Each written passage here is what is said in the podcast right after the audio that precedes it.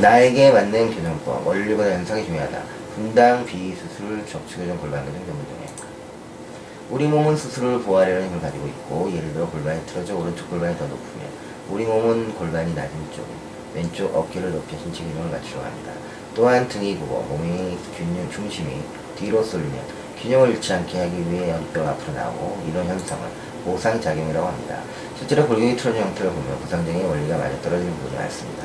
오다리는 고관절이 몸 안쪽으로 들어 지중이 안쪽으로 쏠리는 것을 때는 보상작용으로 무릎 아래는 바깥쪽으로 휘어 균형을 잡습니다. X다리는 오다리와 반대의 원리로 무릎이 붓고 발끝이 벌어집니다. 다리 길이 차이의 근본 원인이 고관절 전이에 있다는 사실을 처음 밝혀낸 사람은 이소가이입니다.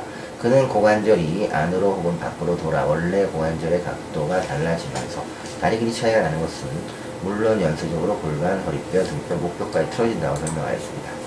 예를 들어 고관절 전이로 한쪽 다리가 길어지면 평면 위에 섰을 때 다리가 긴 쪽이 골반이 위로 올라가고 그러면 골반 위에 수직으로 고정되어 있는 허리뼈는 골반이 올라간 방향과 반대 방향으로 들게 됩니다. 골격의 변화는 여기서 끝나지 않고 몸의 균형을 잃지 않으려는 보상작용에 의해 등뼈는 위로 올라가고 허리뼈가 반대 방향으로 기울어 결과적으로 골반이 높은 쪽 어깨가 낮아지는 것입니다. 이처럼 이소가에는 모든 골격의 변화를 보상작용에 맞춰서 보고하였고 보상작용만으로 한치어쩌 사양에 틀어진 골격의 변화를 보고 설명해 놓았습니다. 실제 환자들의 골격을 살펴보며 골반과 어깨가 같은 쪽 방향으로 기울거나 함께 올라간 적지 않습니다. 우리 몸이 틀어지는 형태는 다양하고 보상작용만으로는 설명할 수가 없는 형태가 너무도 많기 때문에 자기의 골격이 틀어진 현상 자체를 이해하는 것은 무엇보다 중요하다 할 수 있습니다. 그래야 자기에 꼭 맞는 교정법을 찾을 수 있는 것입니다.